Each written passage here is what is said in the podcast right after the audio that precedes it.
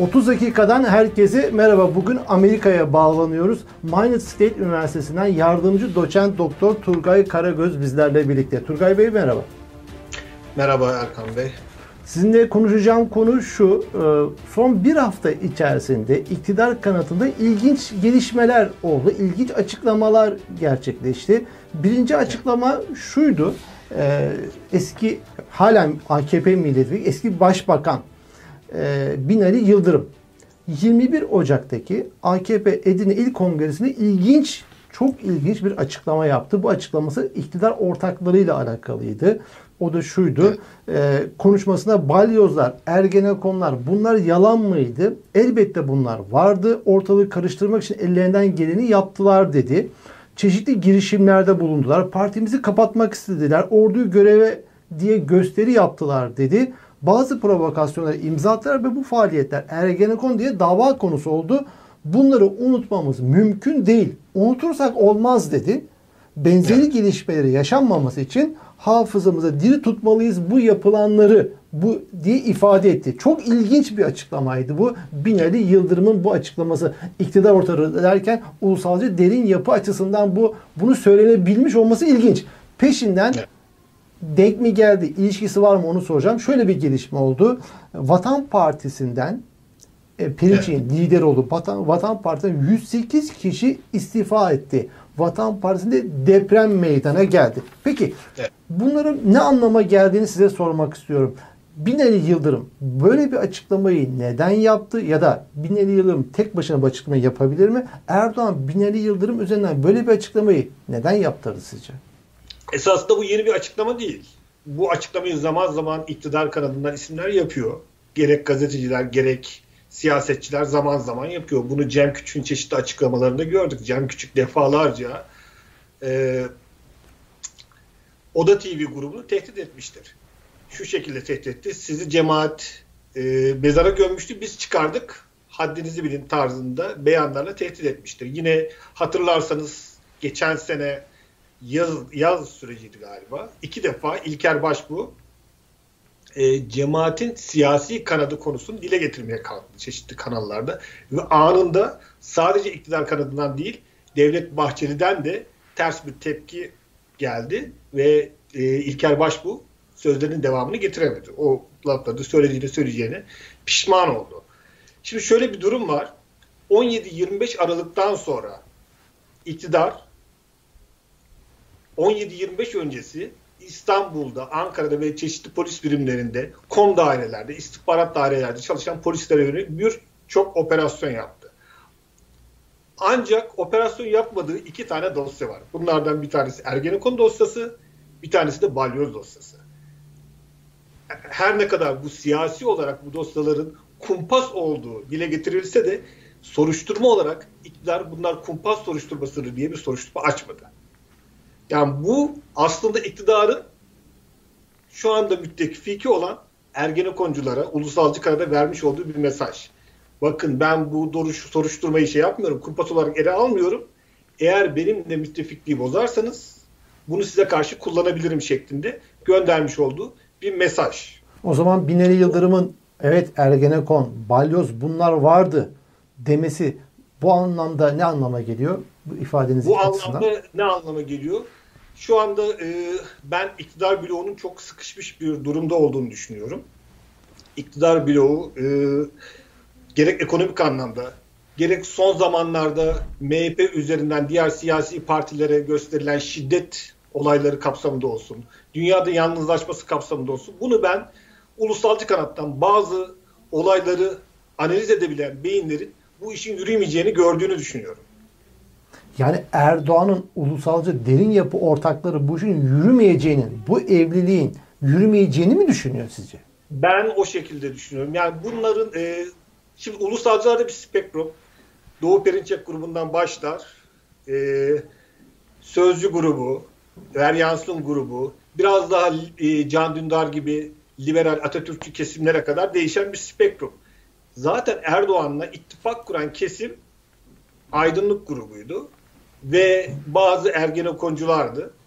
Bu esnada da bazı yine ulusalcı gruptan bazıları sadece ve sadece cemaate karşı yürütmüş olduğu operasyonlarda Erdoğan'a destek sağladı. O esnada Erdoğan'a koşulsuz bir destek sağladı. Ancak şu anda gördüğümüz şey çok küçük bir azınlık dışında, Perinçek grubundaki bir azınlık dışında ulusalcı grubun bu işin yürümeyeceğini gördüğünü ben gözlemliyorum ve daha düne kadar Erdoğan'a koşulsuz destek veren Murat Yetkin gibi, Fikret Bile gibi bu isimleri Fikret Bile 28 Şubat döneminden hatırlarsınız. Genelkurmay karargahından çıkmayan bir e, algı operatörüydü. Bu tarz isimlerin çok e, eleştiri konusunda, iktidar eleştiri konusunda sertleşmeye başladığını görüyoruz. Hı. Şimdi Ve ben adım adım gidelim. Benim anladığım evet. kadarıyla şu ana kadar bahsetmiş olduğunuz konuda iktidar Erdoğan'ın derin yapı ortaklığı tek bir parça değil. Ulusalcı derin yapı tek bir parça değil. Bunlar içerisinde evet. aydınlık grubuyla ittifak kurabildi. Bunun dışındaki diğer parçalarla derin yapıcı, ulusalcı yapılar içerisinde diğerleriyle bir ittifak kuramadı. Bu yapılar ise kurmadığı yapılar ise şu anda mevcut iktidardan çok rahatsız bu gidişattan. Doğru mu anladım? Yani sadece aydınlık grubu demek kısıtlı bir yaklaşım olur. Çünkü daha geniş çevrelerle özellikle bu Ergenekoncuların serbest bırakılması, balyozcuların serbest bırakılması ve 15 Temmuz sürecinde daha geniş çevrelerle Sözcü gazetesini hatırlayın hepimiz aynı gemideyiz bir, diye bir manşet atmıştı daha birkaç sene öncesine kadar. Bunlar çok daha hafif bir muhalefet yürütürken şimdi bunların ben muhalefetinin daha sertleştiğini gözlemliyorum. Yine aydınlık grubunda çok ciddi bir rahatsızlık gözlemliyorum. Orada da biraz daha analitik düşünebilen insanların bu işin artık yürümeyeceğini ve böyle devam ederse iktidarın yaptığı tüm hatalardan kendilerini de sorumlu tutacağını görerek rahatsızlıklarını dile getirmeye başladık. Neyin yürümediğini görüyor bunlar? Neden rahatsızlar? Neyin yürümediğini görüyorlar. Bakın, Her şey istedikleri e, gibi gitmiyor mu? İşte dış politikada Çin'le Rusya'yla entegre olmadık mı? Ee, yani işte Kürt meselesinde istedikleri gibi AKP bu üzerine gitmiyor mu? Neden rahatsızlar? E şimdi yani ulusalcı kanatta, Atatürkçü kanatta çok analitik düşünebilen insanlar var. Türkiye'nin alternatifinin Rusya ve Çin olmadığını bilen insanlar var. Türkiye'nin hukuk blokları yıkıldığında bir aşiret rejimine döneceğini bilen insanlar var. Ya bakın daha geçen hafta Cumhuriyet Ankara Cumhuriyet Başsavcı Vekili ülke ocakları mensupları tarafından, MHP'li milletvekilleri tarafından eş zamanlı olarak tehdit edildi. Bu sadece o savcıya yönelik bir tehdit değil. Bu herkese yönelik, ülkenin geleceğine yönelik bir tehdit. Ve bu işin ekonomik bir şekilde dara girmiş. Bu işin bir şekilde yürümeyeceğini ve ülkeyi çok büyük problemli günler beklediğini düşünüyorlar. Bu yüzden alternatif koalisyon oluşturmak için bir arayış içerisindeler. Bu işi de e, CHP üzerinden şu anda yapamıyorlar.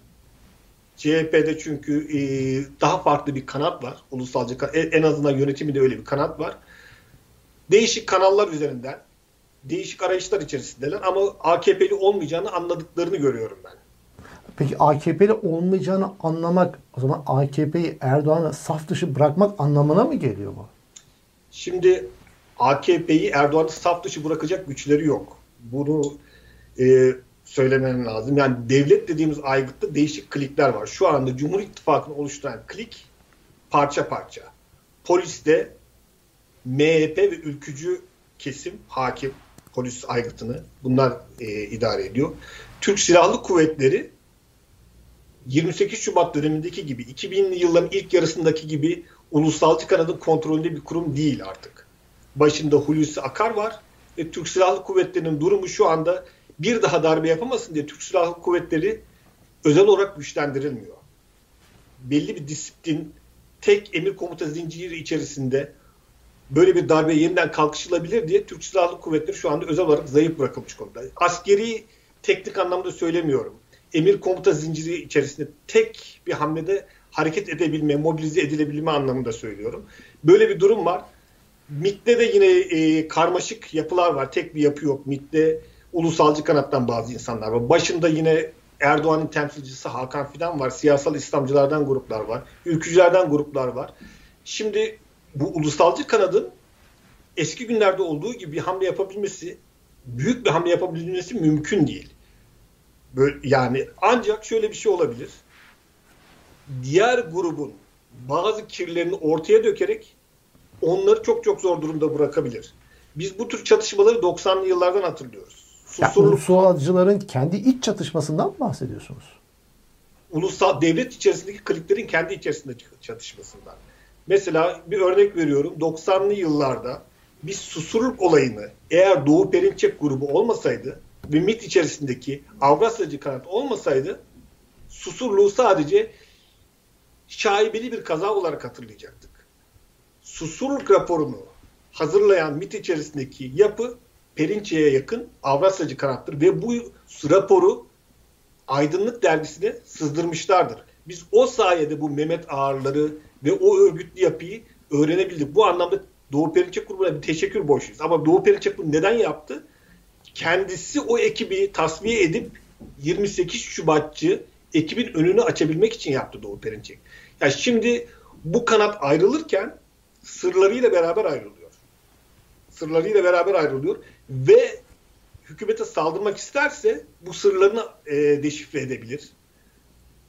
Medya kanalıyla saldırabilir ama devlet içerisinde bir hamle yapabilir mi? Ben bunu dediğim gibi ancak sızdırma olabilir, sabotaj tarzı şeyler olabilir. Bu tarz bir hamle yapabilir. Daha büyük bir tarzda bir hamle yapabileceğini zannetmiyorum. Çünkü ulusal çıkarın eski gücünden çok uzak.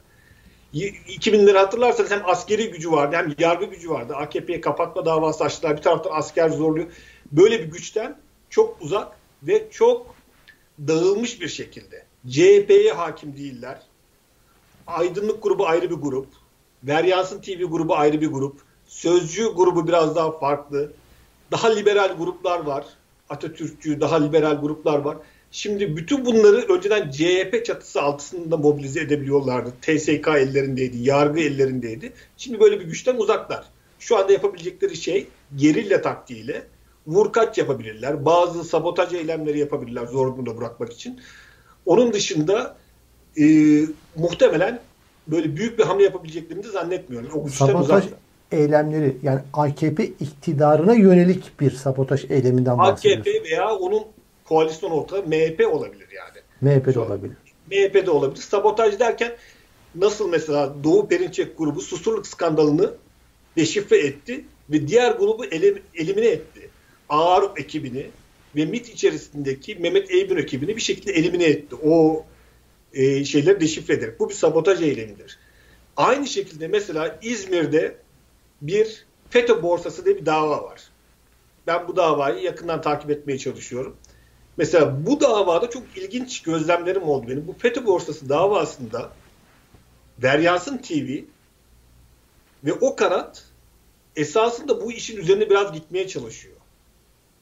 İşin üzerine gitmeye çalışıyor. Çünkü oradaki FETÖ borsası işlerini yapan kanat, devlet içerisindeki kanat Binali Yıldırım, Nüket Hotar ve AKP'ye yakın, MHP'ye yakın kanat. Bu mesela bu tarz FETÖ borsası gibi şeylerle o devlet aygıtını kirli yüzünü göstererek meşruiyetini sorgulatır hale gelebilir. Böyle bir şey olabilir. Onun dışında darbeydi, hukuk darbesiydi bu tarz bir şey yapabileceklerini zannetmiyorum. Peki bütün bunları, bu hamleleri yapmalarının amacı ne? O zaman Erdoğan'ı neye ikna etmeye çalışacaklar? Yani bence Erdoğan sonrası için hazırlık yapıyorlar. Erdoğan ve MHP iktidarıyla bir son olduğunu düşünmüyorlar şu anda kendileri bir şekilde CHP'nin yönetimini ele geçirip veya CHP dışında bir siyasi çatı parti kurup kendileri Erdoğan sonrası için hazırlık yapıyorlar. Yoksa Erdoğan'la ve MHP ile bu işin olmayacağı tespitine vardılar bence. Hı hı. Peki bu kanadın gücü ne devlet içerisinde? Bu kanadın gücü ne? Şimdi ben özellikle emniyet bürokrasisine hakimim. Emniyet bürokrasisinde bu kanadın gücü yoktur. Çok azdır yani. Çok etkisizdir. Kesinlikle bazı küçük klikler vardır ama emniyetteki şu anda hakim güç ülkücülerdir ve Mehmet Ağar grubudur. Bunlar da şu anda AKP'ye çok bağlı bir gruptur. Çünkü şu anda aldığı menfaatleri alabilmesi için AKP ile ortaklık yapması gerekmektedir. MHP şu anda %10 oyu alıp alamayacağı belli olmayan bir partidir. Ama şu anda AKP onlara e, devlet içerisinde belli kadrolar veriyor, belli yetkiler veriyor. Bu onlar için avantajlı bir durum. Emniyet içinde gücü yoktur. TSK 15 Temmuz'dan sonra TSK'nın ruhu tamamen öldürülmüştür. Emir komuta yapısı çökmüştür. ve TSK'ya yeni alınan kadrolar özellikle değişik tarikatlardan, cemaatlerden, gruplardan farklı farklı alınmaktadır ki hiçbir grup burada çoğalamasın. Hiçbir grup hakim olamasın ve bu askeri aygıtı hükümete karşı yürütemesin. TSK'da böyle bir başı bozukluk mevcuttur. Her ne kadar başında Hulusi Akar olsa dahi TSK'da hiçbir ekip e, çok güçlü değildir. Ulusalcı generaller vardır ama tabanlarına güvenemezler. 15 Temmuz tecrübesinden sonra bir hareket etmeye kalkamazlar. Ulusalcının en güçlü olduğu yer Milli İstihbarat Teşkilatı'dır. Ama oranın başında da Hakan Fidan faktörü vardır. Hakan Fidan kendi e, elemanlarını etkin yetkin konumlara getirmiştir. MIT bürokrasisini tam bilemiyoruz. Sadece tahmine dayalı, varsayımlara dayalı konuşuyoruz. Yine MIT içerisinde belli bir ülkücü klik vardır. Orada da yapabilecekleri şeyler belirlidir. Ve ama e, kesinlikle bir şeyler olabilir. Halk hareketi tarzında bir şey yapılanmaya gidebilir. Mesela gezi olayları tarzında bir olay onlar için çok önemli bir şey olabilir. Ve bu konuda geçen iki hafta önce çıkan emniyetin ve MIT'in TSK'ya ait silahları gerekli olduğunda iç hı isyanları bastırması da kullanılması da AKP'nin bir ön almasıdır aslında. Böyle bir şey olursa bir yığınak yapmasıdır TSK bu hamleye karşı.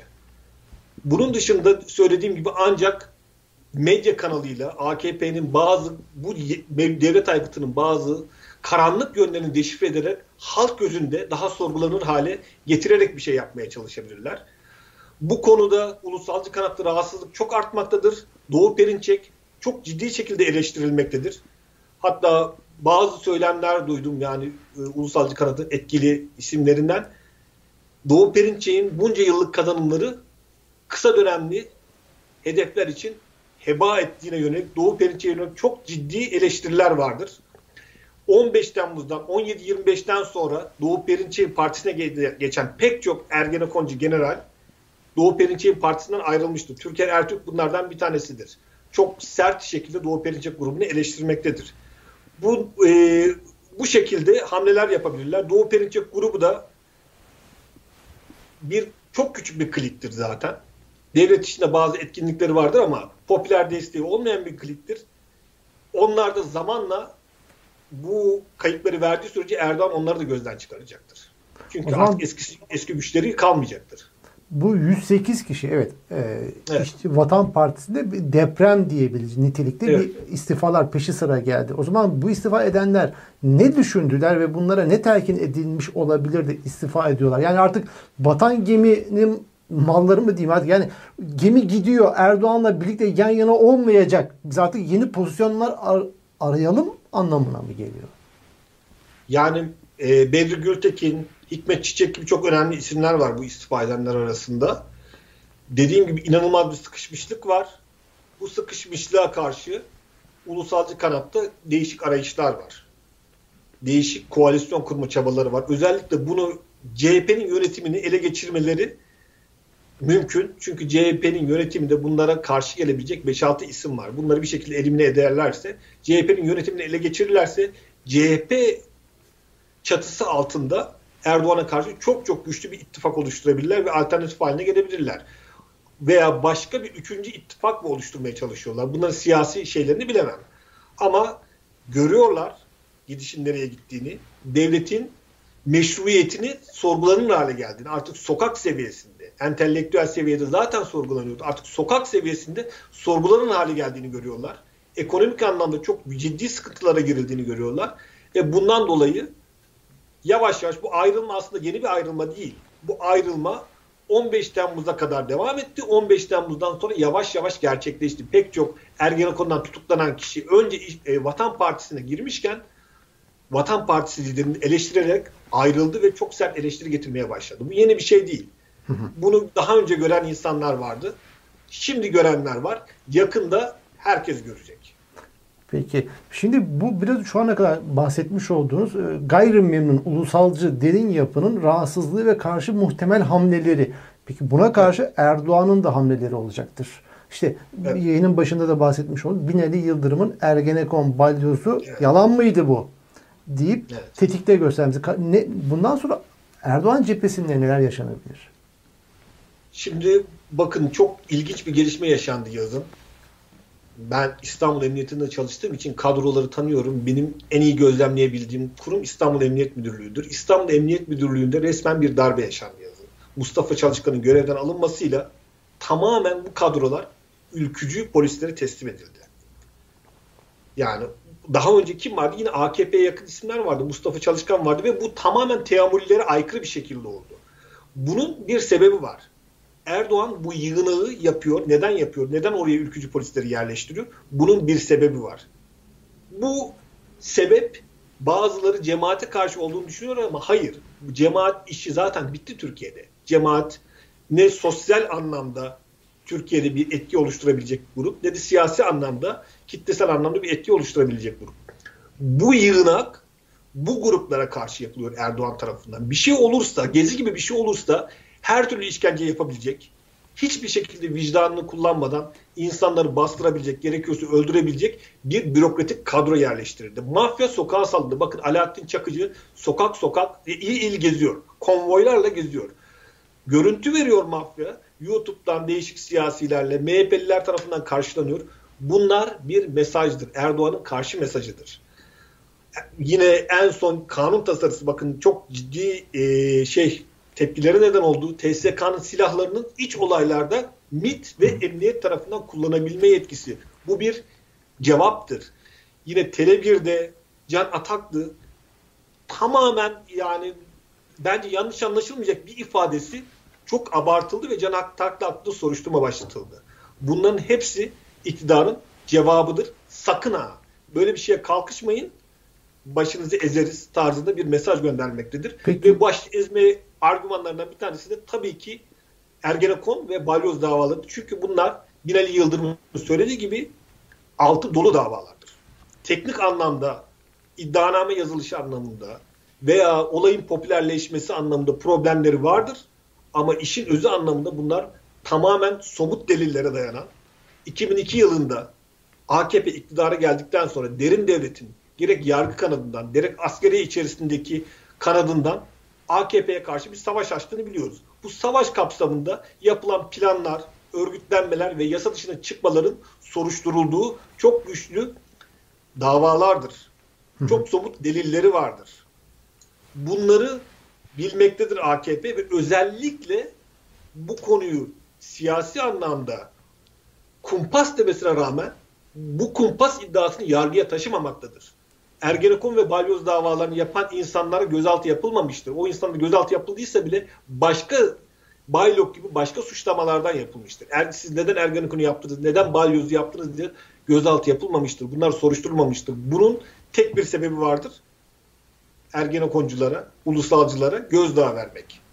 Hı hı. Şimdi aradan geçen zaman içerisinde bu argüman azalacak ama AKP sokağa mafyayı salıyor. Polis, poliste apayrı çok şahin bir kanadın örgütlenmesine gidiyor. Değişik, de, derin devleti değiştiriyor. Yani buna karşı ulusalcı kanadın elinde aslında çok az argüman var yani. Peki bu ayrışmada e, bu çatışmada hatta yani ayrışma çatışma noktasına doğru hızlı ilerleyen bu süreçte bahsetmiş olduğunuz yerleştiren ülkücü kadrolar, bürokrasideki özellikle güvenlik bürokrasisindeki ülkücü kadrolar ve siyasetteki MHP evet. nereden yana tavır alır sizce? Erdoğan'ın yanında mı?